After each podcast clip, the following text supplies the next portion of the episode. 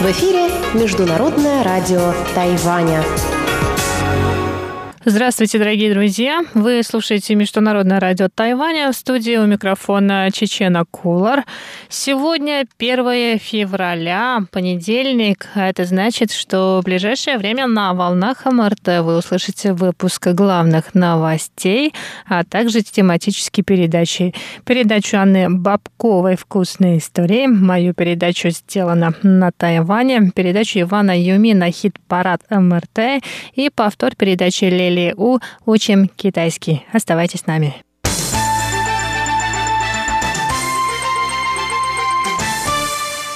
Итак, главные новости 1 февраля. Военные Мьянмы взяли сегодня страну под свой контроль. Сообщается, что задержана глава правящей партии Мьянмы Аун Сан Суджи, президент Винь Мин и другие члены правительства, занимающие ключевые посты. В стране объявлено чрезвычайное положение сроком на один год.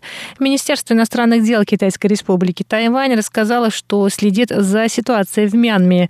В МИДе выразили беспокойство относительно военного переворота в Мьянме и призывают военных и политических лидеров принять разумные действия и разрешить споры при помощи диалога, чтобы смягчить напряженную ситуацию. Представительство Тайваня в Мьянме сообщило, что политическая обстановка не повлияла на безопасность тайваньских предпринимателей и эмигрантов, живущих в этой стране. Представительство призвало своих граждан следить за развитием событий и в случае необходимости связаться по экстренному телефону.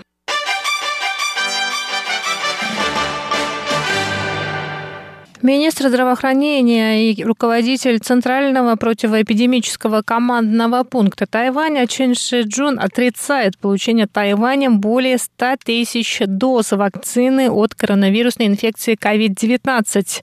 Он заявил об этом на пресс-конференции сегодня, 1 февраля.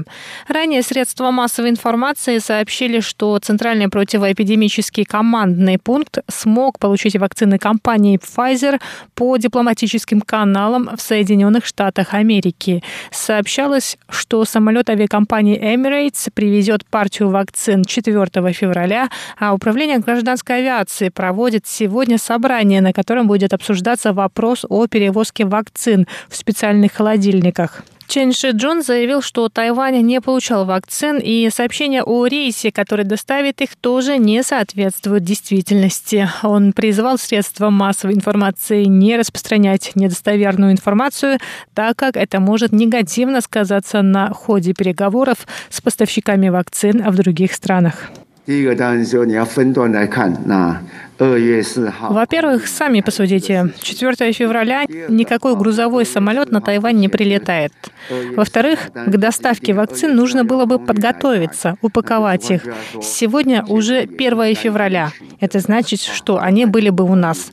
Но нет, мы не получали никаких 100 тысяч доз вакцин.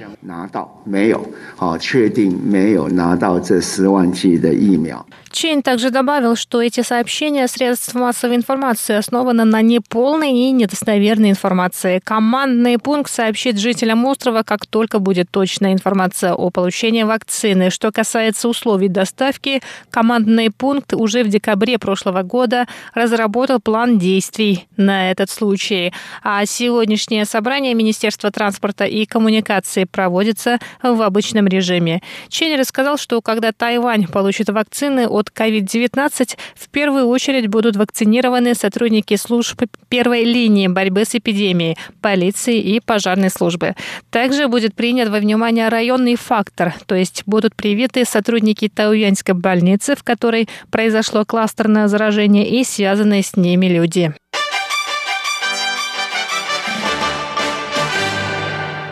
Центральный противоэпидемический командный пункт сообщил сегодня о новом завозном случае заражения коронавирусной инфекцией COVID-19. Кроме того, днем ранее стало известно о четырех местных случаях заражения, связанных с кластерным заражением в Тайваньской больнице общего профиля. Трое больных, члены семьи медсестры из этой больницы, одна родственница скончалась из-за осложнений. Еще один заболевший – сын пациентки этой больницы. Сообщается, что одна из медсестер живет с шестью членами семьи. В результате домашнего кластерного заражения диагнозы были подтверждены у пятерых. Одна из них, женщина старше 80 лет с хроническими заболеваниями, умерла из-за осложнений на фоне нефропатии, сердечной недостаточности, диабета и гипертонии. Новый случай заражения, зарегистрированный 1 февраля, был обнаружен у гражданина Тайваня, вернувшегося из Японии. Он вернулся на Тайвань 9 января после выписки из японской больницы, где он лежал с положительным диагнозом. Он сделал пять тестов, результаты которых были отрицательными.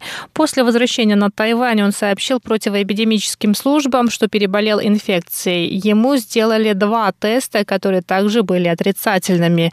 Впоследствии он начал проходить карантин в отеле, а по окончании карантина 24 января переехал в другой отель для прохождения 7 дней самонаблюдения за здоровьем.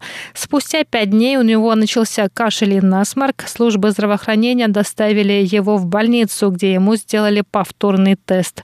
Положительный результат теста пришел сегодня, 1 февраля.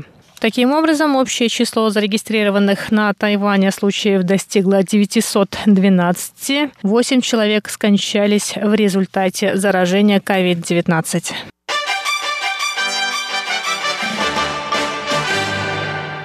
Суншанский и тайваньский аэропорты Тайваня внедрят в этом году систему распознавания лиц для посадки на самолет. В Суншанском аэропорту система будет частично запущена после Нового года по лунному календарю.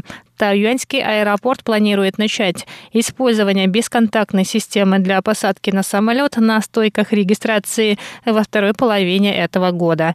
Инициатива тайваньских аэропортов соответствует концепции One ID, которая принимает многие аэропорты мира. Согласно концепции, пассажиры могут пройти на посадку без предоставления документов и посадочных талонов. В таком случае сотрудники аэропорта и авиаперевозчиков не будут касаться посадочных талонов и других документов. Это не только ускорит процесс прохождения процедуры для посадки на самолет, но и снизит риски заражения заболеваниями, передающимися при физическом контакте. Крупнейшие тайваньские авиакомпании China Airlines и EVA Airways запустили похожие услуги во второй половине 2020 года в рамках реализации американской программы для прохождения контроля по биометрическим данным. Это были главные новости 1 февраля. Выпуск новостей подготовила Чечена Кулар. Я на этом с вами еще не прощаюсь. До встречи на моей передаче «Сделано на Тайване».